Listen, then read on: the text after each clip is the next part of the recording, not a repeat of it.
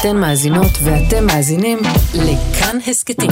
כאן הסכתים, הפודקאסטים של תאגיד השידור הישראלי.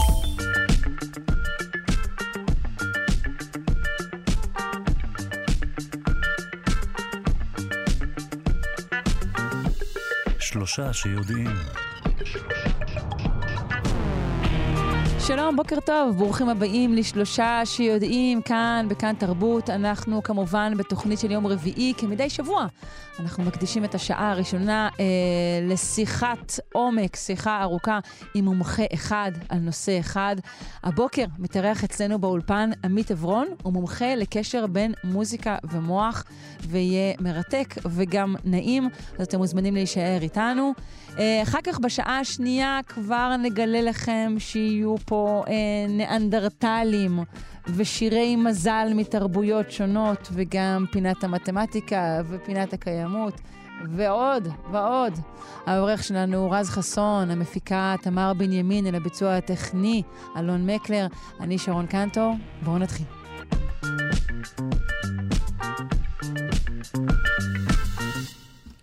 איזה כיף, אנחנו על אה, רביעי בונבון, אה, בשלושה שיודעים אה, שזה אומר שעה שלמה של שיחת עומק עם אורך רוח ונשימה עם מומחה אחד. והיום לצידי באולפן נמצא עמית עברון, הוא מומחה לקשר בין מוזיקה ומוח מאוניברסיטת גולדסמיץ. בלונדון, וגם מרצה באוניברסיטה הפתוחה, וגם מרצה לכם גם באירועים פרטיים, אם רק תרצו, כן, כן, דעו לכם. אה, אנחנו רוצים לשוחח על, על, על מוח של מוזיקאי בעצם, נכון? על כל המאפיינים שלו. אז בעצם אנחנו מדברים על שני מוחות כאן, גם של המוזיקאי שמייצר את המוזיקה, אבל גם על המוח של המאזין, כי רוב האנשים הם לא מוזיקאים, אבל כמעט כל האוכלוסייה כן נהנית מלשמוע וליהנות ממוזיקה, אז... אה, זאת אומרת שיש לכולם איזשהו כישרון בסיסי? כישרון בסיסי להפיק משמעות, עונג ורגש מצלילים, כן. אוקיי. 97% מהאוכלוסייה נהנים ממוזיקה. וואו, זה נתון מצוין. כן. אפשר לעשות בו שימוש אה, פוליטי אולי, רק רגע. Mm. אה, מהי בעצם אה, שמיעה מוזיקלית? בואו נתחיל דווקא מהצד השלילי של הסקאלה, אני חושב. כמו כל כישרון אנושי, או כמו כל יכולת קוגניטיבית אנושית, מתמטית, שפתית, יש את המצטיינים ויש את הלקויים. בואו נדבר על ליקוי שקיים בשלושה אחוז באוכלוסייה, ולכן אמרתי ש-97% כן. הם... לליקוי הזה קוראים המיוזיה, חוסר מוזיקליות. הם לא חרשים, הם ישמעו אותנו מדברים, הם ישמעו דפיקה בדלת, אבל הם לא יצליחו להפיק את המשמעות, היופי, האסתטיקה, ההבדל אפילו, בין צלילים. מה זה מה שהם לא שומעים? את, את התו, את הטון, הם כן שומעים תוכן ומקצב, אך, אך לא את התו? גם ש... עם המקצב יש להם קושי, okay. הם אוקיי. שומעים בגדול את הקונטור הכללי, עולה או יורד, אבל בכמה עולה, בכמה יורד. ההבדל בין דו לדו דיאז, בין שחור ללבן בפסנתר, מבחינתם הוא הבדל ש... לא קיים. ואפשר לבדוק את זה בכמה הדגמות שהבאתי איתי כדי אולי חלק מהמאזינים שלנו הם אמיוזים, ואז הם יבינו למה הם לא נהנים או פחות נהנים ממוזיקה. אני אשמח שנשמע את ההדגמות. אני רק רוצה לשאול אותך שאלה קודם, לפני שנוכיח את זה. נשמע לי על פניו, לפני שהבנתי בדיוק בדיוק מה זה. שאולי זה גם, זה פוגע ב, באיזשהו פירוש כללי של המציאות. אנחנו הרי כן משתמשים ב, במוזיקה, בנגינת נכון. קולנו הרבה פעמים. הכוונה הנסתרת שלנו אולי נמצאת בתוך המוזיקה שלנו. מעניין מה שאת אומרת, כי בעבר חשבו שזה ליקוי ספציפי לתחום המוזיקלי, ואין להם שום בעיה. אגב, זיגמונד פרויד הגדול היה אמיוזי. אוקיי, אז אי אפשר להגיד שהוא לא הבין לא בני אדם. בחיים. אוקיי. מצד שני, אם תשימי לב לנגינה של הקול, יש לפעמים ניואנסים קטנים. פיקפוק, היסוס, חוסר ביטחון, זלזול, וזה מה שנקרא הפרוזודיה שבקול, כן. הנגינה של הקול, ולאנשים עם המיוזיה יש קושי להבין לפעמים את הניואנסים הדקים של השפה. מעניין, הם בטח אה, מחפים על זה באמצעים אחרים, אה, כמו שהמוח נוהג לעשות. קריאת פרצופים למשל, וכן הלאה. כן. כן. טוב, אז בואו ניגש להדגמות. בואו תבשלו בוא את נראה. עצמכם בבית אם אתם אמיוזים, נשמע עכשיו... אה, שילוב של צלילים, פסנתר מנגן בשני מצבים, תגידו לי האם אהבתם יותר את א' או את ב'.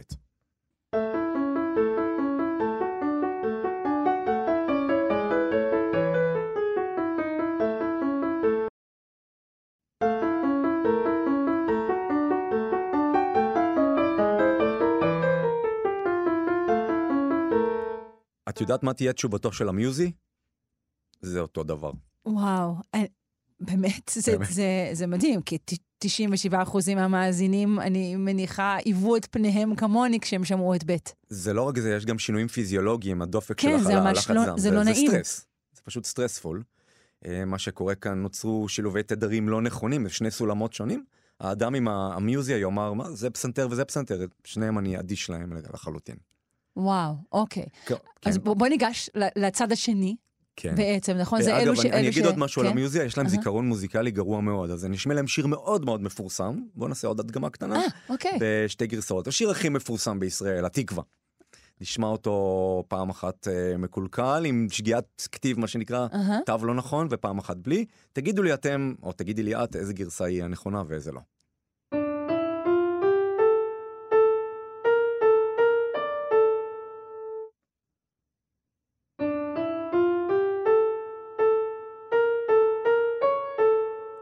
אאוץ'.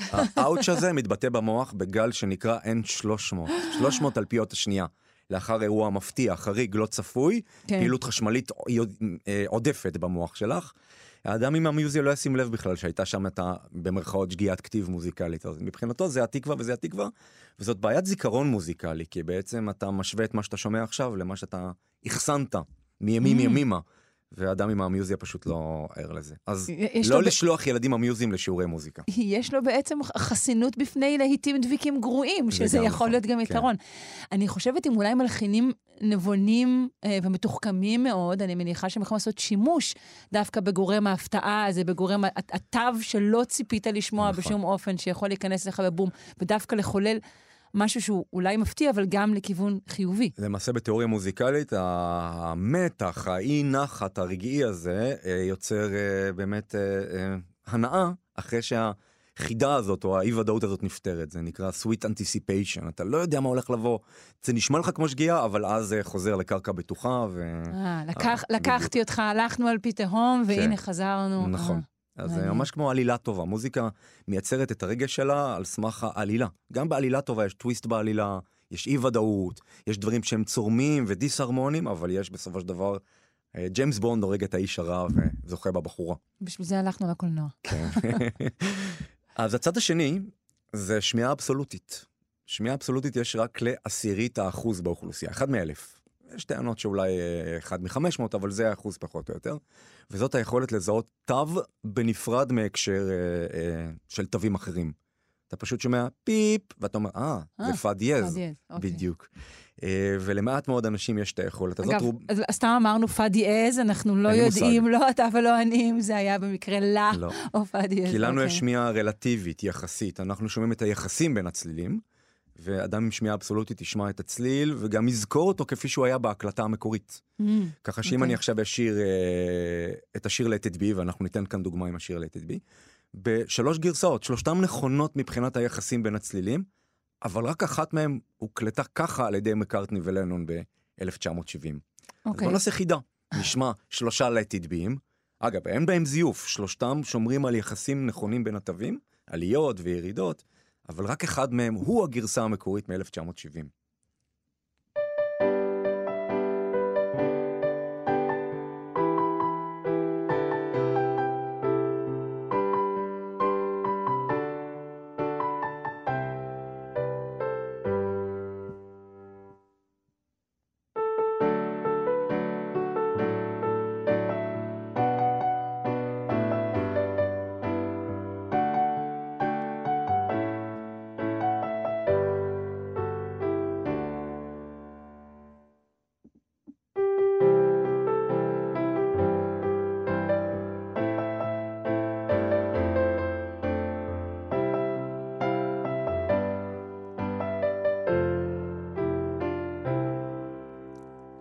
ניחושך הוא, הראשון בטוח לא, פסלתי אותו מיד, או משום מה, הוא היה נשמע לי גבוה מדי, אבל יכול להיות שאני טועה לחלוטין.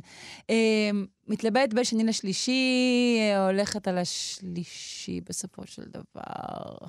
קודם כל זאת התשובה הנכונה, אז בוא כן? נשמע, את it be המקורי. אוקיי. When I find myself in times of trouble, Mother Mary comes to me, speaking words of wisdom, let it be. my hour of darkness, she is standing right in front of me, speaking words of wisdom. אז uh, אני יכול להיות ציני ולומר שניחשת, יש סיכוי של 33% שסתם ניחשת גימל, אה. אבל אנשים עם שמיעה אבסולוטית יגידו... לא, אני יודעת גם לכוון גיטרה גם נכון. מהאוויר, אני יודעת, אבל אני חושבת שאני בטח ברמה... סבירה. אגב, אנשים שיש להם שמיעה אבסולוטית ישמעו את הקטע השני ויגידו, וואו, זה לא נכון, זה פשוט זה לא נכון, זה זהו, בהם... לא, זה לא הזדעק לי, התלבטתי לגביו, אבל כן. אחר כך בחרתי בשלישי. בציבור הרחב שאני עושה את ההרצאה הזאת, אה, לציבור הרחב בערך שליש בוחרים א', שליש ב', שליש ג'? אין הרבה, אבל כשאני עושה את זה לכיתות למוזיקה ואנשים מאוד יותר מוזיקליים, מוצאים המון המון שמיעה אבסולוטית, לפעמים חצי מהאנשים או רבע מהאנשים. מה במוח שלנו בעצם עושה את זה? זה דבר מדהים. האזור השמיעה הראשי, שנמצא באונה הרקתית, בעומק של קצת מעל האוזניים, תדמיינו שאתם דוחפים אצבע מעל האוזניים 4 סנטימטר פנימה, 3 סנטימטר פנימה. האזור הזה מומחה בניתוח צלילים ושילובים של צלילים. הוא מקבל אינפורמציה מה, מהאוזן בעצם, מהאוזן הפנימית. והאזור הזה גדול יותר, כנראה מלידה, אצל שומעים אבסולוטית יחסית לאנשים רגילים, כולל מוזיקאים שאין להם שמיעה אבסולוטית. כלומר, הייתי אומר שהמוח מראש מקדיש יותר שטח, יותר נוירונים, לעיבוד של uh, צלילים ושילובים של צלילים. אוקיי. כישרון מלידה. אה, נזכיר שאנחנו נמצאים כאן עם עמית עברון, הוא מומחה לקשר בין מוזיקה ומוח מאוניברסיטת גולדסמיתס בלונדון וגם מרצה באוניברסיטה הפתוחה. אני צריכה לשאול אותך, זה משהו ש, שבעצם, עד כמה ניתן לאמן אותו? האם יש הבדל בין, יאללה, הוא מוזיקאי לבין מוזיקאי שמתאמן כל היום? כן, אני חושב שיש כאן אינטראקציה בין סביבה לתורשה. התורשה נותנת לך אולי אמיוזיה, או יותר נדלן מוחי כדי לנתח צלילים, ועל זה אתה בונה או לא בונה באמצעות אימון. ואגב, מקצוע המוזיקאי זה מקצוע מאוד חריג, כי הוא לא מתחיל אחרי שגמרת תיכון או צבא. מתי מוזיקאי ממוצע טוב מתחיל להתאמן על הכלי שלו? טוב, גיל. אנחנו הרי כולנו ניזונים מה- מסיפורו של מוצרט, זה אז. עזבי, מוצרט הוא גם- באמת אה, גאון. לא, אנחנו יודעים גם שאחרי הגיל הזה, די, ההורים כבר נכון. מיואשים, מוצרט הוא לא יהיה, זה זהו. מקצוע שמתחיל בגיל 6, 7, 8, ולכן האימון בו הוא כל כך עתיר בזמן ובשנים. אם תחשבו על נוירוכירורג מומחה, עם התנועות ידיים שלו, ופסנתרן מומחה, הפסנתרן התאמן הרבה יותר שנים על המקצוע שלו, התחיל הרבה יותר מוקדם, ומתאמן יותר שעות ביום. זה מקצוע שמשנה את המוח בצורה דרמטית, ממש בכל כך הרבה תחומים. גם שמיעה יותר טובה, וגם זיכרון יותר טוב, כי בעצם מוזיקאי צריך כל הזמן לשנן ולדעת בעל פה עשרות אלפי תווים. ביצירה אחת לפסנתר, קונצ'רטו לפסנתר, יש 30 אלף תווים. אז תחשבי על מנצח או פסנתרן מקצועי שיודע עשרות יצירות בעל פה. אז יש לנו גם זיכרון וגם שמיעה וגם הקישוריות בין המיספירה, חצי מוח ימין וחצי מוח שמאל היא גדולה יותר. כי התיאום בין צד ימין לצד שמאל אצל המוזיקאי צריך להיות גדול יותר. בדרך כלל כלי נגינה אנחנו מנגנים עם שתי הידיים. אה, אזורים של, אה, כן, אה, שפה. אגב, המוזיקה היא שפה, יש קלישאה כזאת, נכון? אבל רואים למשל כשנגני ג'אז מנגנים אחד עם השני בשאלה ותשובה, רואים אה, פעילות באזורי שפה. באזורים באזורים שמיוחסים לשפה, ש... בדיוק, שפה מדוברת? רגילה מדוברת. זה נקרא אזור ברוקה, וורניקה, אזור של דיבור או הפקת שפה, ואזור של הבנת שפה. אז אם את הפסנתרן ואני הסקסופון, ואני מנגן לך משהו ואת עונה לי, אז אנחנו בעצם מדברים בינינו ואזורי שפה מופעלים. אז גם כישורי שפה נמצאים מפי עליונים טובים יותר אצל מוזיקאים, וזה עסקה התזה שלי בעצם באינטליגנציה כללית ואינטליגנציה מוזיקלית. והממצא היה שמוזיקאים הם יותר אינטליגנטים באופן כללי, קצת ה-IQ שלהם טיפה יותר גבוה, אבל בעיקר בתחום השפתי. הבנת הנקרא, אה, יכולת למצוא אנלוגיות בין מילים, זה אינטליגנציה שפתית. שובר את כל מה שאנחנו יודעים על מתופפי מטאל, מה שאתה אומר. אגב, מתופפים, יש הרבה בדיחות על מתופפים, כן. נכון? כן. הרבה מאוד. למרות שזה, כן. גיטריסט שנפל על הראש או משהו כזה. כן, אבל במציאות זה אני רוצה בהחלט לא לספר נכון. לך על אזור שהוא יותר גדול אצל מתופפים יחסית ללא מתופפים. וזה המטרונום הפנימי שלנו, הצרבלום. צרבלום, המוח הקטן, נמצא ב... נאמר, בחלק האחורי, העורפי שלנו, בתחתון של המוח, והוא בעצם אזור שמסנכרן את מה שאנחנו קולטים מהסביבה, חושים, למה שאנחנו עושים, מבצעים. קואורדינציה, שיווי משקל, הייתי קורא לזה סינכרון סנסורי מוטורי. סינכרון בין מה ששומעים, למשל טק, טק, טק, טק, בקצב של הדיסקו נאמר, והתנועה שלך. מהמם. אז החלק הזה ממש מסתנכרן לקצב החיצוני, כן. ואצל מתופפים הוא פשוט קצת יותר גדול פיזית ויותר פעיל אה, מטאבולית. אה, אז גם טיפוף משנה לטובה את המוח.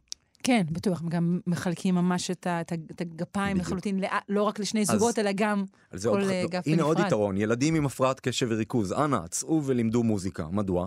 תחשבי על פסנתר למשל, אתה מסתכל על שני שורות תווים במקביל, אז הקשב כל הזמן צריך להיות מפוצל ולעבור ימין ושמאל, אה, מתופף ידיים מול רגליים, ימין מול שמאל. כן. אה, יש המון התערבויות עכשיו שעושים אותם בעיקר בארצות הברית, אה, ילדים עם הפרעות קשב וריכוז, או קושי בשפה, לימודי מוזיקה, שנה, שנה וחצי, והקשיים האלה, ששימי לב, שימי לב, הם לא בתחום מוזיקלי בכלל, הם משתפרים.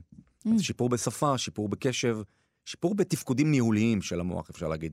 כן. Executive functions. כן, אני חושבת שעסקנו במחקר כזה.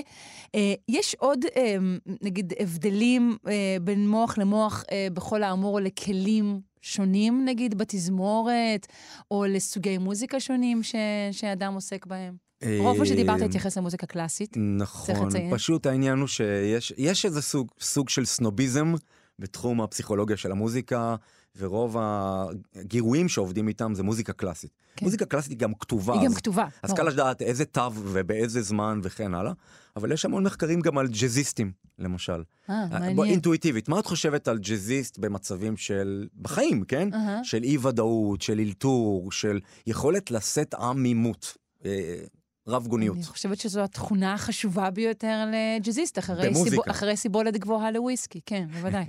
שלא לדבר על חומרים פסיכואקטיביים אחרים. אה, אז באמת אה, עשו מחקר שבו הם השמיעו רצף מוזיקלי הגיוני, סביר, סדרתי, ופתאום תו חריג. ובדקו אה, את תגובות המוח. שוב, למוח יש איזשהו מנגנון של הפניית קשב פתאומית לאירוע לא צפוי. והלא צפוי היה יותר צפוי אצל הג'אזיסטים. כלומר, הם פחות, המוח שלהם פחות התעורר באלרט, בהתראה, בתווים הלא צפויים. את הקבלה היותר גבוהה בדיוק. לבלתי צפוי. ולבלתי צפוי ולעמום ולרב משמעי ול... בוא נקרא לזה במוזיקה דיסוננס, לצרימה בין, הרגעית, כן, בין צלילים. אה, בעוד מעניין. שהקלאסיקנים הם הרבה יותר מדויקים. ו... כן. בוא נדבר, אם כבר נגענו בזה, בוא נדבר על אלתור, באמת. כן, אלתור מצריך איזשהו אה, הלך רוח, state of mind, שוואו, הרבה מתארים את זה כנחל הימוזה, או המחשבות שלי נדדו, או קרה משהו, נכון? האצבע אלוהים נגע בי, או משהו כזה. כן. אבל דווקא אה, אני, אני, על פניו, זה לא נשמע לי כמו ששולח את המחשבות לנדוד. Mm. יש בזה גם איזושהי רמה מאוד גבוהה של ריכוז באלתור. ריכוז, אבל ריכוז לא במה שקורה כאן ועכשיו בעולם החיצוני, נכון? זה איזושהי הסתכלות אולי פנימה. גם וגם. אה, אז זהו, אני רוצה לתאר מחקר שנעשה על ידי צ'ארלס לימב מאוניברסיטת סן פרנסיסקו, שבו הוא הכניס, הכניס פסנתרן ג'אז לתוך MRI. עכשיו, איך עושים את זה? MRI, צינור אה, צר ואפל, פסנתר, יצור גדול של שבע אוקטבות באורך 4 מטר, 5 מטר, איך מכניסים פיל לפולקסווגן, איך מכניסים פסנתר ל-MRI, והפתרון היה פשוט, רק הראש היה בתוך ה-MRI, פסנתר מפלסטיק היה על הברכיים של הנגן. פתרתי את זה באופן כל כך מיד. מטופש ואחר, כן. על ידי חיישנים שמדמים לא. את הפסנתר, מוצמדים לאצבעותיו. של- פסנתר קטן יותר של שלוש אוקטבות על הברכיים של האומן מחוץ ל-MRI, אז אוקיי. הידיים שלו יכולות לרוץ והמוח שלו לא זז כי אסור לזוז בתוך MRI, והוא ניגן או הפסנתרנים ניגנו בשתי וריאציות, פעם אחת לפי תווים. תחשבי על ה... שאת נתקלת בתווים חדשים, מה צריך לעשות, הרבה פוקוס, ריכוז, סדרתיות, זרקור החוצה. מהי המטלה ומה המטלה רוצה ממני. לעומת זאת. ביקשו מאותו בן אדם אחר כך לאלתר על אותו קטע. עכשיו, תזרום. ומה שראו במצב של התווים, נגינה לפי תווים, זה האזור שנקרא במוח העונה המצחית, הצדדית העליונה. דורסו, לטרל, פרה-פרונטל, קורטקס. אז שוב, החלק איפה שהמפרצים, למי שמתחיל להקריח ב... מעל הרקות, כן. אה, ושם זה אזור שפועל גם במבחני אינטליגנציה, בתרגילי מתמטיקה, כשיש מטלה ברורה ויש אלגוריתם איך לפתור אם אותה. אתם מרגישים חימום קל. באזור המצח, זה אז פועל. כמובן שזה יוצר צריכת דם וחמצן ב-MRI. זה במצב של לנגן את המטלה, את ההוראה עצמה, את התווים עצמם. עכשיו, מה קרה כשאנשים אלתרו? איפה אזור היצירתיות במוח? מסתבר שאין אזור יצירתיות במוח, הייתה ירידה, דיכוי, תת-הפעלה של אותם אזורים, של חשיבה רציונלית, ממוקדת, סדרתית, פוקוס החוצה, אבל מה עלה? ומיד אחרי זה עלייה באזורים יותר פנימיים בעונה המצחית. תחשבו על uh, מאחורי העיניים פנימה, וזה נקרא מדיאל אורביטו פרונטל קורטקס. ולמה למה האזור הזה אחראי? חשיבה ספונטנית, רגשית, אוטוביוגרפית, רעיונות שנובעים מבפנים. זרם התודעה. Mm. אולי אז- אפילו שימוש באמת בזיכרון שלך, בדיוק, אולי בחוויות נכון, ש- בדיוק. שאינן מוזיקליות ממש. כן. בכלל, ש- שהן מוזרמות אל תוך הסיטואציה הזאת. אני אוהב את הציטוט של אריק איינשטיין מהשיר סע לאט, תן למחשבות לרוץ לכל הכיוונים. כי יש פה את התן, קודם כל אתה משחרר את החשיבה הרגילה, ואז כבר המחשבות רצות לכל הכיוונים. יש מחקרים על סופרים ועל ציירים ועל אומני היפ-הופ וספוקן וורד, גם בתוך MRI, ורואים בדיוק את אותו דפוס. ולכן התיאוריה הזאת נקראת תיאוריית היצירתיות כתוצאה מהיפו-פרונטליות, תת פעילות של העונה המצחית. אפשר לומר שבעצם פתרון בעיות מסודר ויצירתיות הם אנטגוניסטים, הם אחד כנגד השני, ואיך אמר צ'רלי פארקר, תלמד את הכלי שלך, תתאמן, תעלה לבמה ותשכח את הכל. אה, יפה, זה כמו שצריך אה, לדעת את החוקים כדי לשבור אותם. נכון, ממש אופן. ככה. נכון. כלומר, בהכרח החלק המתכנן של המוח ירד כדי שהחלק הפנימי והיצירתי יעלה. בדיוק. נכון? זה חייב להיות או-או. והספונטני והלא שגרתי. אוקיי, כן. מעניין. אבל כמובן שאי אפשר לקחת בן אדם נאיבי שלא יודע מוזיקה בכלל ולהגיד לו, תחשוב כמו ילד באופן ספונטני, הוא לא יצליח לנגן. לכן יש שלב של הכנה ושלב של אה, חשיבה, וצריך להיות מקצוען בתחום כדי לאלתר. כן. כן. אולי נשמע אה, איזה, איזה קטע שמדגים אה, אלתור? אלתור. אז אה, הקטע של ג'ון קולטריין, שהוא סקסופוניסט על, כן. יאלתר על שיר ילדים ידוע מצלילי המוזיקה, My Favorite Things. אז בהתחלה הוא ינגן אותו כמו שצריך, ואז תראו איך האונה הפרונטלית של ג'ון קולטריין אה, עושה switch down, והרעיונות נובעים ממנו. בוא נשמע, נשמע. My favorite things של ג'ון קולטריין.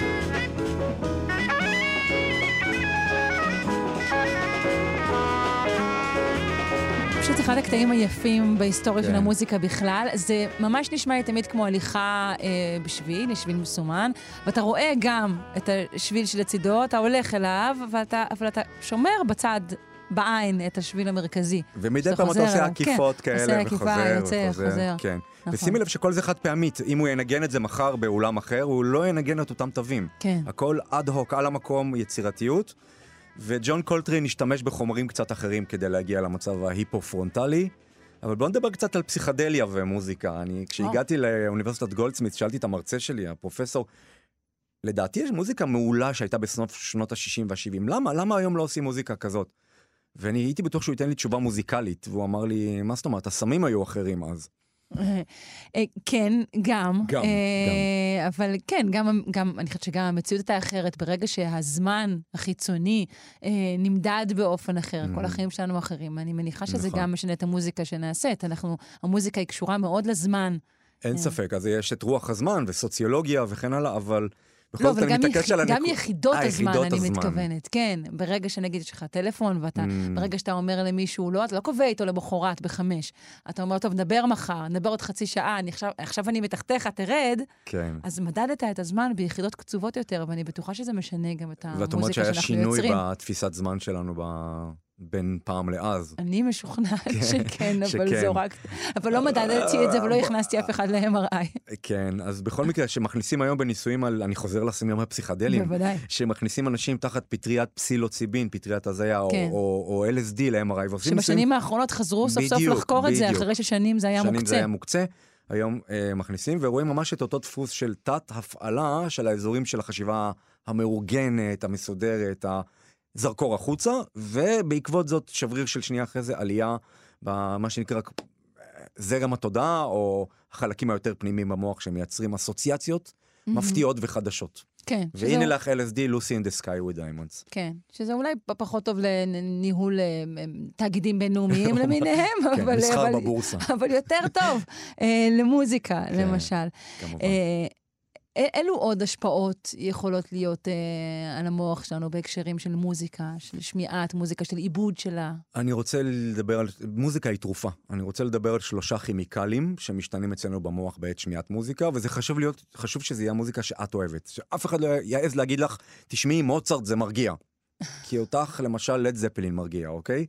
אה, קורא אותי כספר פתוח, כן. כן. אז כל אחד עם התפריט שלו, אין תפריט מוזיקלי יחיד, אין איזשהו מלצר מוזיקלי כזה שירשום לך תפריט. בהנחה ושמעת את המוזיקה שאת אוהבת ואת משתקעת בה, אגב, לא ביוטיוב שבמקביל את גולשת באתרים אחרים, אלא שמיעה מלאה משתקעת בתוך המוזיקה. ירד אצלך הורמון הסטרס קורטיזול ב-20 עד 30 אחוז, וזאת השפעה ארוכת טווח שיכולה להימשך שעות. הורמון הסטרס לא טוב לגוף שלנו, והוא יורד בעת אה, הנאה ממוזיקה. יעלה אצלך הורמון שנקרא אנדורפין, או כימיקל מוחי למעשה, זה לא הורמון, שנקרא אנדורפין, זה משכך הכאבים הטבעי של המוח, והרבה אנשים שיוצאים לשירה בציבור, אה, מקהלה, נגינה בלהקה, נכנסים עם זה כאב ראש, כאב גב, יוצאים בהיי, כן. מחיקת כאבים ותחושה הרבה יותר אה, נעימה.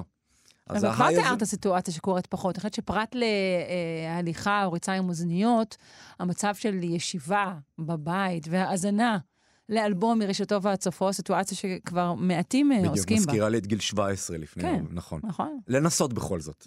אז יש לנו ירידה בקורטיזול, הורמון סטרס, עלייה באנדורפינים, משככי כאבים טבעיים, ודופמין, כמובן דופמין שהוא אה, כימיקל לא רק של עונג והנאה, אלא גם של רצייה, של מוטיבציה, של לעשות עוד. ולכן אנחנו רוצים לשמוע שיר על repeat שהוא ממש מוצלח, או הדרן בהופעה שהיא ממש טובה. אה, ועוד משהו, מוזיקה בציבור, בקולקטיב, למשל בלהקה, אה, יש הפרשת אוקסיטוצין, שהוא כימיקל אה, קרבה חברתית, ובעצם הרבה קוראים לו הורמון האהבה, זה קצת שטחי, הורמון של חיבה ולכידות חברתית. אז הנה, מוזיקה היא תרופה.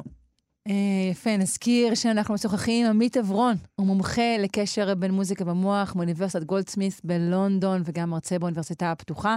אנחנו ממשיכים עם מוח ומוזיקה.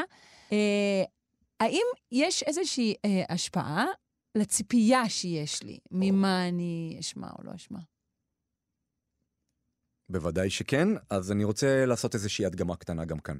יש. יש תחרות מאוד חשובה בארצות הברית פעם בשנתיים, שנקראת תחרות כפילי אלוויס פרסלי. לנו זה נשמע מצחיק, נכון? לא, זה נהדר, אני אוהבת אדיר. כפילים של אלוויס. אוקיי, אז בוא נשמע תחרות שהייתה ב-2017, נשמע שני אה, מבצעים, הם יבצעו את אותו שיר, כדי שלשופטים יהיה איזושהי אה, תפיסה אחידה של השיר. המטר, המטרה של השופטים היא לזהות בעצם מי היה הכי קרוב לא. לאלוויס? מי היה הכי טוב, ואני מניח שהקריטריון להכי טוב או. זה הכי דומה לאלוויס. אז אה, בעצם אני אתן לכם לשפוט, וזה באמת ניסוי שנערך ב-BBC, זה ממש שודר לכל אה, אנגליה. אוקיי. בוא נשמע קודם כל את אנדרו פולסון. אנדרו פולסון הוא בעל חנות תקליטים בניו יורק, הוא התחיל לחקות את אלוויס בגיל צעיר, והוא התחרה בכמה תחרויות ארציות, לא אתה לאומיות. רואה את תמונתו כרגע לפניך? כן, הוא מאוד דומה לאלוויס. הוא דומה לאלוויס? מאוד, עם הפאות הוא והבגד עם? הכוכבים. אני כן, כן. משערת שזה גם כן הוא משנה. נראה כמו בטח- אלוויס לפני מותו כזה. לא, אבל אני אומרת, תיבת התהודה של הגוף, בטח גם כן יש לה. המון ציפיות יש לך כבר, נכון? יש לי המון ציפיות. אבל אני רק אגיד שהוא הגיע בשיא שלו למקום ה-12, לא יותר מזה, בתחרות הארצית, והוא די ויתר על העניינים האלו, והוא עובד בחנות התקליטים שלו. מדי פעם הוא מופיע במסיבות בתור חקיין אלוויס. בואו אוקיי. נשמע את הפרשנות שלו House Rock של אלוויס פרסלי.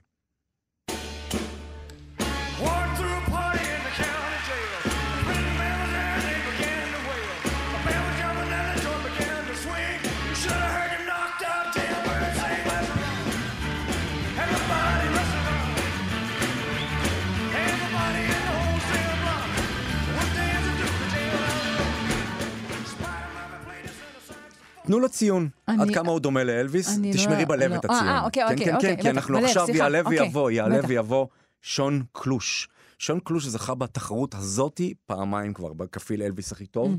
הוא הוגדר ב-2007 בתור The Best Living Elvis, כלומר אלוויס החי הטוב ביותר.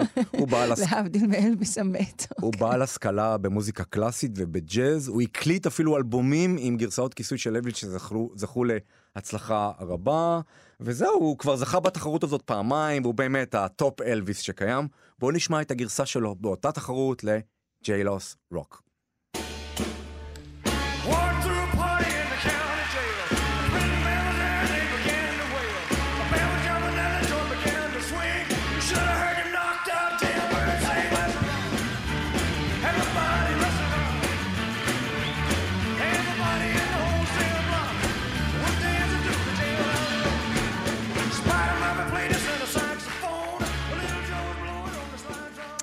אני חושדת בך, אתה יודע? בלי לחשוד, את מי אהבת יותר? את האנונימי שניסה עוד פעם אחת, או את המקצוען הידוע ששמענו בחלק השני? תני את דעתך הבלתי משוחדת. אני חושדת בך שלא אמרת לי את האמת על האנשים האלה, ואני מסרבת למסור את דעתי. תראה, על אה, פניו, ציניות. על פניו הראשון היה אה, נשמע לי קצת אה, צר, קצת Mm. גבוה מדי, Mm. והשני היה נשמע לי יותר עמוק, והנטייה שלי היא לומר, אלוויס זה חייב להיות קצת יותר עמוק. נכון, קול בריטון כזה עם מצד הוויברטו. שני, גם לאלוויס היו הופעות גרועות, הופעות שהוא הגיע עם חצי כריך תקוע בגרון וכל מיני דברים. איזו גרסה אהבת יותר? מה היית רוצה ללכת אה, להנאתך ברחוב? אני אגיד את השנייה, ואני יודעת שאני מסתכנת בכך שהראשון היה אלוויס בעצמו. תראו, אנחנו שמענו את אותו קטע בדיוק פעמיים? copy paste. וואו. וזה. לא היה לא שון קלוש ולא אנדרו פולסון, אלא אלוויס בעצמו. אוקיי, לפחות, בגלל- לפחות על זה עליתי. בגלל שהציפיות שלנו היו בינוניות בחלק הראשון, וגדולה או ביצוע טוב בחלק השני, אז ממש הטענו את החושים של עצמנו. כן. מה שאני מנסה לומר זה שבמוזיקה יש לא רק אה, איך הנגן ניגן, אלא כמה עלה הכרטיס, עד כמה הוא מפורסם, איזה ציפיות יש לנו, וזה לא רק חושים, זה מה שנקרא, מה שראינו כאן זה, התניה תרבותית בדיוק. אה, ענקית, בטח. בדיוק. אה, אם הוא כזה מפורסם והכרטיס כזה יקר, אנחנו בטח נשמע עכשיו הופעה טובה. כן, אני גם כן. לא, לא רוצה לחשוב שהשחטתי את אה, זמני ואת כספי, זה בגדי המלך החדשים, זאת אה, המלך שידעה על. מה היא מדברת. בגדי המלך החדשים, או בהגדרה פסיכולוגית, השפעה מלמעלה למטה, מהציפיות אל החושים. כן. ובשידור של ה-BBC אה, שמעו אותו כמה מאות אלפי אנשים באנגליה, 80% מהם דירגו אחרת את אה, אחד מול שתיים, רק 20% זה לא רע, עלו על זה שזה בעצם אותו קטע, כן, אבל רק 20%. אה, יפה, כן. טוב, זה, זה יפה מאוד. אה, עד כמה בכלל, התחלנו לדבר על תרבות, עד כמה בכלל העדפות המוזיקליות שלנו הן תלויות תרבות? יכול להיות שיבוא אה, מישהו מה, מהצד השני של העולם, מחברה אחרת, ישמע את מוצרט בעצמו ויגיד, מה זה הדבר הזה? כן. זה בכלל לא מדבר עליי, זה בכלל לא מוזיקלי? או שיש דברים שהם, שהם קבועים, אוניברסליים. שהם, כן, שהם נתונים להיותנו כן, בני אז אדם. קודם כל יש כמה דברים אוניברסליים. האחד הוא שבמוזיקה יש אה, צלילים מסוימים וצלילים אחרים הם לא חוקיים. כלומר, צרימה, נניח אה, שחור ולבן ביחד על הפסנתר, תנסו לנגן בבית, תמיד יישמעו פחות טוב מאשר אה, נגיד טריאדה, שזה שילוב של אה, מי ודו למשל, או סול ומי ודו אקורד. אז יש צרימה והרמוניה הם כמעט מושגים שקיימים בכל התרבויות. יש את העניין של סולם פנטטוני, חמישה צלילים שמופיעים ב-98% מהתרבויות, אה, אתנו-מוזיקולוגים בדקו, וב-90 ומשהו אחוז מהתרבויות יש בהם את הסולם הפנטטוני.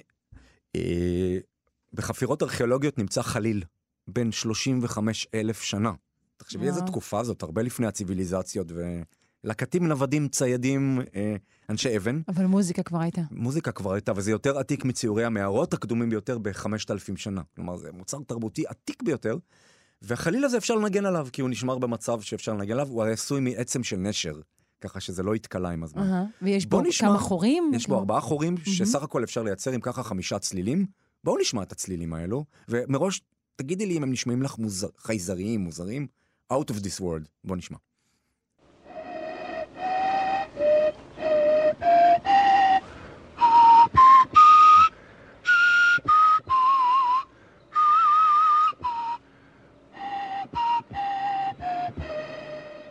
לא, נשמע רגיל לגמרי. נשמע חליל בן זמננו, זה נכון? אלוויס בעצמו. כן, זה כן. נשמע, נשמע לגמרי רגיל. החמישה צלילים האלו הם צלילים שקיימים כמעט בכל התרבויות. השילובים האלה שערבו לאוזנו ולמוחו של ההומו ספיאנס, כי סך הכל 40 אלף שנה זה הומו ספיאנס, הם מלווים אותנו עד היום. אז הם קשורות- קשורים לביולוגיה שלנו. כן. השילוב של הצלילים האלה יוצר אה, אה, מה שנקרא תדרי על, תדרים שיוצרים אה, יחסים מתמטיים פשוטים. מהמם, אפילו אוקיי. פיתגורס עוד דיבר על יחסים מתמטיים בין צלילים. כן. אז החליל של האדם הקדמון מנגן, אפשר לנגן איתו שיר כמו פזמון הקינטון למשל, מהמם. או בלוז אמריקאי שמבוסס על סולם פנטטוני.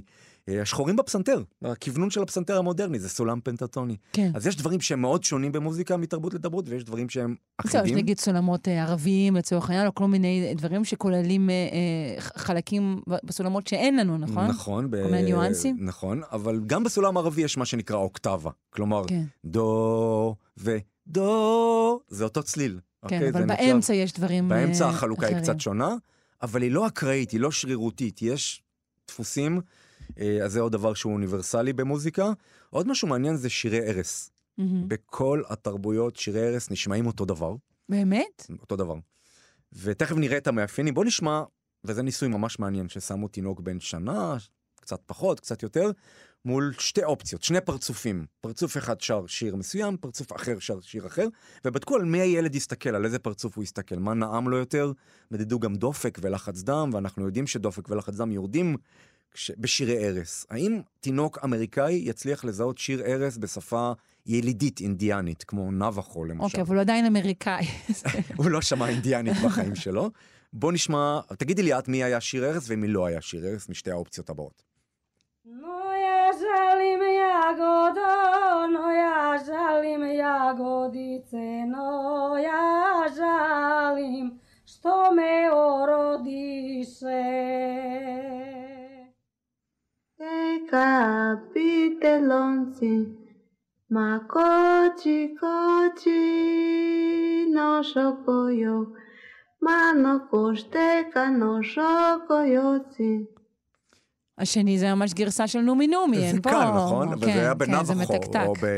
כן, בשפה אינדיאנית. Mm. אז את לא יודעת מה נאמר שם, אבל מה אפיין את החלק בראשון אה, היה השני? אובדן של בשר ציד, לדעתי, ובשני... קרקוף של אה, אויבים. אה, היה שם משהו, אני חושבת שמתוק ב- ב- ב- בהגייה, עצמה של הצלילים, תראה איך את לדעתי. משתמשת במושגים מאופנות אחרת, מתחוש הטעם, מתוק. זה מדהים, נכון? כאילו חסר לנו את המושג המוזיקלי, אבל היו כאן עליות וירידות הרבה יותר מתונות. היה מה שנקרא לגטו, כלומר חיבוריות כזאת בין העברות ולא קטיעה של העברות. אוקיי. היה קול יותר רך, עם כן, אולי תדרים פחות- יותר- פחות לחץ על נכון. הלא האחורי, תדרים דברים טיפה כאלה. יותר נמוכים. אהה. וממש ראו שא', התינוקות הסתכלו יותר על הפרצוף ששר את השיר השני, חיבבו אותו יותר, וזה תינוקות בני חצי שנה, שנה, והאישונים שלהם אה, התרחבו פחות, כלומר הם היו פחות בסטרס, ההזעה בעור שלהם הייתה יותר נמוכה, גם סימן לסטרס נמוך, והם נשמו יותר לאט. אז אפשר, יש אוניברסלים במוזיקה, דיברנו על הסולם הפנטטוני, דיברנו על אוקטבה, ושירי ערש, שירי. ערש הם נשמעים אותו דבר בכל השפות. מה לגבי דברים כמו מז'ורי ומינורי, דברים שמעוררים אצלנו, אתה יודע, עצב או שמחה? אז כאלה? לא יקראו לזה מז'ורי ומינורי, אבל השילובים האלו, בוא נגיד שהם לא אוניברסליים לגמרי, אבל הם קרוב לאוניברסליים. ההבדלה הזאת בין מוזיקה שמחה ועצובה, על ידי מרווחים שונים בין uh, תווים, היא קיימת כמעט בכל התרבויות. כן.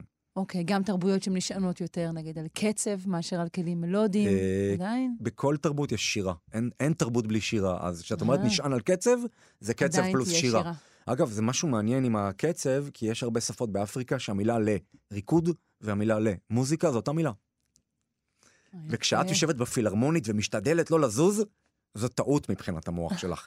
כי כשיש 1, 2, 3, 1, 2, 3, הגוף שלך רוצה לזוז 2, 3, לזוז 2, 3, וגם, שוב, בתוך MRI מכניסים אנשים, משמיעים להם מוזיקה קצבית, הם לא זזים כי הם בתוך MRI, כל אזורי התנועה במוח עובדים. אזורי, ידיים ורגליים וקואורדינציה ושיווי משקל. אז בכלל ישיבה באולם הקונצרטים, ייתכן היא שהיא. שגויה. בפעם הבאה שאת שומעת את החמישית של בטהובן, את עולה על הבמה ועושה יואו, יואו. אוקיי, אנחנו נעשה את זה ביחד, ברשותך. כן. אה, אני יודעת שאומרים שאנשים שנמצאים, אה, אפילו במצבים של מחלות אה, מתקדמות, של אלצהיימר Mm. לדוגמה, אז אומרים, תשמיעו להם מוזיקה שמעברו. מה, מה, מה זה מעורר במוח שלהם? אה, אנשים שנראה כאילו הם איבדו לגמרי את הזיכרון האוטוביוגרפי שלהם, שזה אומר מה עשיתי אתמול ומה דיברנו לפני חמש דקות, ואפילו איך קוראים לילדים שלי ואיפה נולדתי. זה לא רק אובדן זיכרון באלצהיימר, זה אובדן הסלף, אובדן העצמי. כי אם אתה לא זוכר איפה נולדת ואיפה למדת ואיך קוראים לילדים שלך, אז, אז מה זה אני? לא נשאר אני.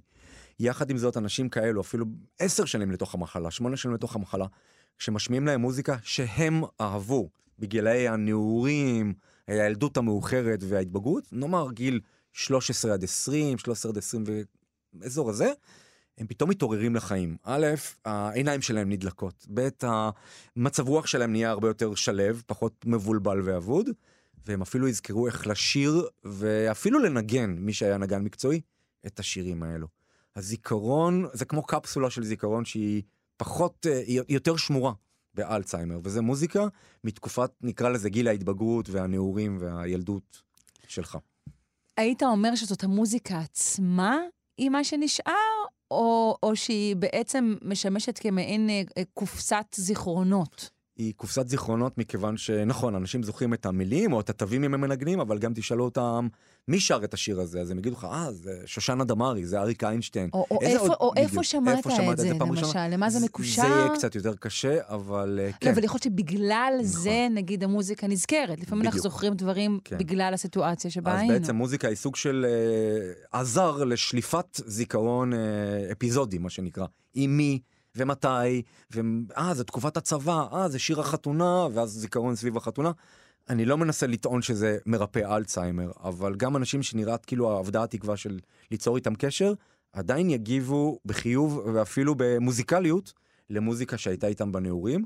וגם לזה יש הסבר מוחי. האזור שמופעל הכי הרבה עבור מוזיקה שיש לה משמעות אוט- אוטוביוגרפית, אה, עבורנו הוא אזור שהוא הולך אחרון באלצהיימר, הוא מידרדר אחרון באלצהיימר. מדובר על חלקים פנימיים יותר של העונה המצחית, והם פחות מידרדרים באלצהיימר, הם נשארים עמידים לאורך זמן, ולכן זה המוצא, זה בעצם הקפסולת הזיכרון האחרונה באלצהיימר. ובאמת רואים אנשים שבאמת לא יודעים איזה יום היום ומי בא לבקר אותם, אבל שים אותם ליד, זה ממש, יש כאן דיסוננס מצחיק, שים אותם ליד פסנתר, הם ינגנו סונטה של שופן, לא ידעו מי זה שופן, ולא ידעו את המילה פסנתר. ואולי אפילו גם לא ידעו תווים, למשל, להגיד מה הם מנגנים אפילו, לא, אבל, אבל הגוף ההרגל המוטורי, זוכר? הרג- זהו, שזה לא הגוף. אוי, Mm. אין זיכרון שרירים, אין דבר כזה. אוי אוקיי. ואבוי, מיתוס. הזיכרון לא נמצא בשרירים עצמם, הוא נמצא באזורים של הזיכרון המוטורי במוח. והזיכרון המוטורי הוא בעצם רצף של פעולות אוטומטיות, סדרתיות, שהפסנתרן הממוצע עשה אותם כנראה אלפי פעמים, אולי עשרות אלפי פעמים. הן מאוחסנות באופן תת-קורטיקלי, מתחת לקליפת המוח, וזה, אלו אזורים שפחות ניזוקים באלצהיימר. איך קוראים לכלי הנגינה הזה? לא יודע. איך קוראים למלחין? לא יודע. והוא ממשיך לנגן משם את כל הפור אליז של בטהובן. וואו. אז דיברנו על דברים שקשורים יותר לזקנה, אבל בואו נחזור רגע לתחילת החיים. אתה בטח אה, זוכר את ה... לפני שידענו שזאת רמייה, להשמיע לילדים אה, בבטן, Baby Mozart, אוי Baby. בטהובן, כל זה. אחד המיתוסים הגדולים ביותר שבכלל במדע לדעתי. המחקר הזה לא נערך לא על תינוקות ולא על ילדים אלא על סטודנטים. Mm. כבר לא טוב, נכון? לא. סטודנטים בני 21 באוניברסיטת אה, טקסס הקשיבו לקטע מהיר של מוצרט, לקטע של מדיטציה והרפייה, או לשקט. ואז הם ביצעו מטלה, מתוך מבחן איי-קיו, מטלה ויזואלית מוטורית. תחשבי על קובייה הונגרית, או טטריס, משהו שהוא מרחבי מוטורי.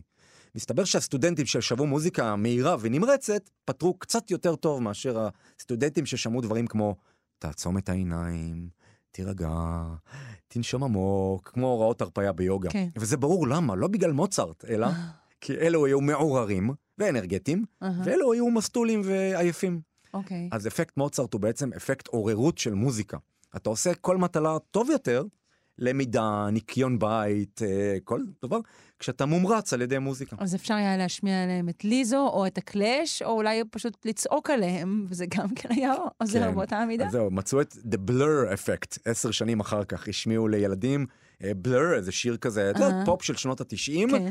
מול אה, קטע של הרגעה והרפאיה, וברור שהילדים אה, נהיו אינטליגנטים יותר, כי הרי כל המטלה המרחבית הזאת בודקת IQ, אינטליגנציה. אבל זה לא שהאינטליגנציה השתפרה באופן קבוע, אלא פשוט הם היו קצת יותר נמרצים. כל האוה של אפקט מוצרט הוא אפקט המרצה, שאורך רבע שעה, עשר דקות וזהו. אבל אני לא אומר לזרוק את מוצרט לתינוקות. חשוב שילדים ישמעו מגיל צעיר מגוון של סוגי מוזיקה. עד כמה צעיר? אני מכוונת לא לאנשים בתוך הבטן, זהו, לא בתוך לא? הבטן. אה, אבל יש מחקרים על זיכרון מוזיקלי בתוך הבטן, או, דווקא. ספר לנו עליהם. כן, אז את כן, בכל זאת רוצה להשמיע לתינוק אה, בתוך הבטן. השמיעו לתינוקות, אה, הרי חוש השמיעה פעיל מהחודש השישי להיריון. העובר שומע שלושה חודשים בתוך הרחם, הוא שומע אמנם בצורה מעומעמת, כמו שאנחנו שומעים מתוך בריכה למשל, אבל אפשר לשמוע בתוך המים כן. בבריכה. תדרים מסוימים, מקצבים בוודאי. בעיקר שהם מאוד ברורים, והשמיעו להם את Twinkle Twinkle Little Star, שיר ה-ABCD בעצם. כן. טין טין טין טין טין טין טין. מסכנים 160 פעם, בוקר ערב, בוקר ערב, בוקר ערב, שלושה חודשים לפני הלידה. וואו, מי היה מוסר את התינוק שלו לניסוי? לא, זה האמא השמיעה, לא הביאו אותם למעבדה 160 פעם, האמא השמיעה 160 פעם לפי הוראות החוקרים. בפעם ה-161 התינוקות שמעו את המנגינה הזאתי מחוץ לרחם, אבל עם קצת זיופים. הכניסו כמה תווים לא במקום שם. האם תינוק בן שעתיים יכול לעשות את הפעולה הקוגניטיבית הבאה? מה שאני שומע עכשיו שונה ממה שהתרגלתי לשמוע לפני הלידה. אני- רוצה להגיד שכן, שהוא פורץ בבכי מר. הוא לא פורץ בבכי מר, אבל רואים גלי מוח קצת אחרים, כאלו גלי מוח של הפניית קשב, הפתעה, אה, שבירת שגרה, בגרסה עם הזיופים יחסית לגרסה בלי זיופים. תינוק בן שעה משווה את החוויה המוזיקלית הטרום לידתית שלו לחוויה המוזיקלית בגיל יום. וואו. כן, ממש וואו, זאת אומרת שיש לזה ערך אדיר. אולי לא בהכרח רק לסביבה מוזיקלית אה, פרוקר, אלא בכ- אלא בכלל לס- לסביבת הסאונד ש- שבה הילדים אה, נכון, גדלים. אז תינוקות גם מכירים את הקול של אימא שלהם מלידה, כי הקול של אימא מהדהד לתוך הרחם, ושנותנים להם אה, למשל קול של אימא מול קול של אישה זרה, בגיל שעה, שעתיים, הם יונקים יותר מהר ממוצץ אלקטרוני, שמודד עוררות עבור קולה של אימא יחסית לקולה של אישה זרה. אז כן, יש לנו חוויה שמיעתית ב... ברחם, אבל זה לא הזמן להכניס כינורות בפסנתרים שם פנימה. לא, אפשר אבל- אה, דברים בסיסיים. אבל באמת, לחשוף ילדים לסולמות שונים, ז'אנרים שונים, אה, מגיל מאוד צעיר, זה טוב מאוד. כן? אה, אמרת מקודם שהאזור אה, שראיתנו, שראית מפותח, במחקרים שראו מפותח במוח, נגיד בלטור, הוא האזור של השפה, ודיברת בכלל על, על, על, על כיש, כישרונות מסוימים. איזה אזורים במוח שאחראים על מוזיקה, על מה הם עוד אחראים בכלל? אז יש המון חפיפה בין שפה ומוזיקה. מהמם. אה, סך הכל, ב- יש שפות שהן יותר מוזיקליות, שפות טונאליות. למשל, קנטונזית או מנדרינית, הסינית בעצם. אהה. אם אתה אומר מה, זה דשא, ואם אתה אומר מה, זה פרה. אה, אז אתה כל הזמן בסינית צריך לשים לב להאם הכל עולה, יורד, אז, ל- עולה אז ויורד, יורד. לאמיוזים הרבה יותר קשה בסין. ומצד שני יש הרבה יותר אנשים עם שמיעה אבסולוטית בסין, בווייטנאם ובמדינות עם אה, שפות אה, טונאליות. כי שם כלומר- המוזיקה היא חלק מהאוצר מילים בעצם. כלומר, עצם העובדה שהשפה היא מוזיקלית יותר, מייצרת אנשים יותר מוזיקליים. אני לא אתפלא שהרבה אנשים מגיעים מהמזרח, בתחום המוזיקה הקלאסית לפחות בשנים האחרונות. כן. אז זה החיבור בין מוזיקה ושפה. אם מהמם. תחשבי על זה, גם שפה וגם מוזיקה זה אוסף של פריטים בודדים, תווים או אותיות, שמתחברים לתבניות יותר גדולות, שזה מילים או משפטים מוזיקליים, שמתחברים למשמעות. כן. אה, איברי הפקה של דיבור ושירה זה אותם איברים, נכון? כן. כשאתה שר ומדבר אל אותם איברים, ולכן אנשים שיש להם שבץ מוחי באזורי שפה ולא מסוגלים לדבר, וזה נקרא אפזיה, אפשר לאמן מחדש את יכולות הדיבור והשפה שלהם דרך מוזיקה. הם לא יצליחו להגיד בוקר טוב, אבל בוקר טוב, הם כן יצליחו להגיד. וואו, מדהים. כי אה, למוזיקה יש נטייה קצת יותר לצד ימין במוח, ושפה היא מאוד מאוד מוטה לכיוון שמאל, שבץ שמאלי אם ככה. יהרוס יכולות שפתיות, אבל לא יהרוס יכולות מוזיקליות. אוקיי. כן. יש עוד אה, יכולות שמזוהות אה, עם מוזיקה? אנחנו הרבה פעמים, אתה יודע, שוב, זה, זה יכול להיות דברים שהם תרבותיים גרידא, אבל אה, אנחנו כן אה, שומעים על מוזיקאים שהם גם מציירים, למשל. Mm. אני חושב שזה קשור לכישרון לכישרון? אומנותי כללי, אוקיי. וזה מה שדוחף את כל הדברים האלה. אבל לא לאיזשהו קשר בין ראייה ויזואלית, למשל. כן. אני אגיד משהו שלא. קשור למוח, אבל אולי ליחסים בין אישיים. אה, מוזיקאים נחשבים יותר אטרקטיביים מלא מוזיקאים. פשוט בקטע- ככה? פשוט ככה. ניסוי נחמד דווקא שנערך פה וזה בארץ. בלי קשר למשכורות שלהם, אפילו. אפילו הייתי אומרת למרות, זה חיי עוני, על אף. חיי עוני. וסבל. אה, תחשבי על אלביס פרסלי, הוא לא בדיוק היה רווק בודד, אה, ג'ים מוריסון, אה, ג'ימי הנדריקס, אה, מיק ג'אגר. מיק ג'אגר. מיק ג'אגר הוא יפה, אה, הוא מה שנקרא סקסי, לא? אבל הפרצוף שלו. אני חושבת שהוא היה מאוד יפה. כן, אתה, גם, גם כל מי שמנית עד עכשיו זה אנשים שמתו אוקיי. בגיל צעיר, אז זה כן. לא חוכמה להיות צעיר ויפה. קפאו בזמן. כן. אה, בניסוי נורא נחמד שנערך פה בארץ, נפתחו שני כרטיסי פייסבוק מזויפים, עם שם גנרי כזה, רן כהן או רון כהן, ואחד החזיק גיטרה ואחד לא, אבל זה אותו בן אדם. פעם עם גיטרה ופעם בלי גיטרה, והם שלחו בקשת חברות אנ- ל-50 בנות שהם לא מכירים, אנונימי. היי, אהבתי את התמונה שלך, מה שלומך? רוצה להכיר? רן עם גיטרה ורן בלי גיטרה, ל-50 בנות שונות כל אחד, והבחור עם הגיטרה נענה פי שלושה יותר מאשר הבחור אה, עם הגיטרה. סליחה, בלי עם הגיטרה מאשר בלי. אני מודה שזה לא מפתיע אותי, אבל אני רוצה לראות את המבחן הזה גם אם אה, רן לובש אה, טישרט של חברת הייטק כלשהי כן. אטרקטיבית, רן ליד שלט של בנק, כלומר, יש פה הרבה מבחנים שיכולתי תראי, זה מתחבר לבצע. לתיאוריה אבולוציונית. כששאלו את דרווין, למה יש מוזיקה בעולם? הרי מוזיקה לא חשובה להישרדות, נכון? זה לא אוכל, זה לא סקס, זה לא... הוא אמר שמוזיקה וריקודים התפתחו כחלק מסלקציה מינית. כלומר, הצורך להרשים באמצעים חיצוניים, בהפגנת יכולות, את בן או בת הזוג. מהמם. אז אה, כמו, כמו זנב הטווס גם. כמו זנב התנב, העניין. טווס טפיחה על החזה הגדול של הגורילה, אהה. ותסתכלי איך אנשים רוקדים בדיסקוטק. גברים רוקדים בצורה גברית, נכון? חזה, כתפיים, עוצמה, נוכחות, ונשים מבליטות, בוא נגיד אה, יותר את הדברים הנשיים. אה, אני אה, ישר מוזיקה- נזכרת בסצנות קלאסיות של ג'ון טרבולטה, ואני לא. בטוחה לגמרי שאתה צודק. אני חושבת שהוא מאנטז שם אה, לא מעט. מצד שני, הוא מרים את היד כזה למעלה, וכן, זה נכון. אולי. עמית עברון, היה תענוג, יכולנו להמשיך פה עוד ועוד. אה, אתה מומחה לקשר בין מוזיקה ומוח מאוניברסיטת גולדסמית בלונדון ומרצה באוניברסיטה הפתוחה. תודה רבה שהיית איתנו פה היום. תודה ותקשיבו למוזיקה, זה עושה טוב לנשמה ולמוח כמובן. להתראות. תודה, ביי. זו הייתה השעה הראשונה שלנו, שלושה שיודעים, במהלכה אירחנו את עמית עברון, אה, מומחה לקשר בין מוזיקה למוח.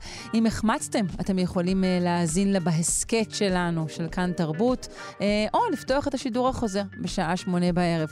נהיה כאן בשעה השנייה עם משפחה ניאנדרטלית. אה, נלמד עוד קצת על החיים שלהם, וגם עם פינת המתמטיקה, פינת הקיימות, פינת השירה, אה, וכל הפינות המלמדות והאהובות שלנו. העורך רז חסון, המפיקה תמר בנימין, על הביצוע הטכני אלון מקלר, ואני שרון קנטור, כולנו מחכים לכם מיד אחרי החדשות.